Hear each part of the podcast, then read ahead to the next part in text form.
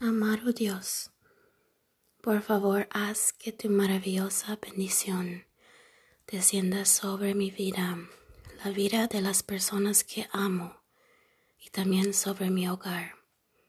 Te pido que nos cubras con tu preciosa sangre y alejes todo peligro, amenaza o mala intención.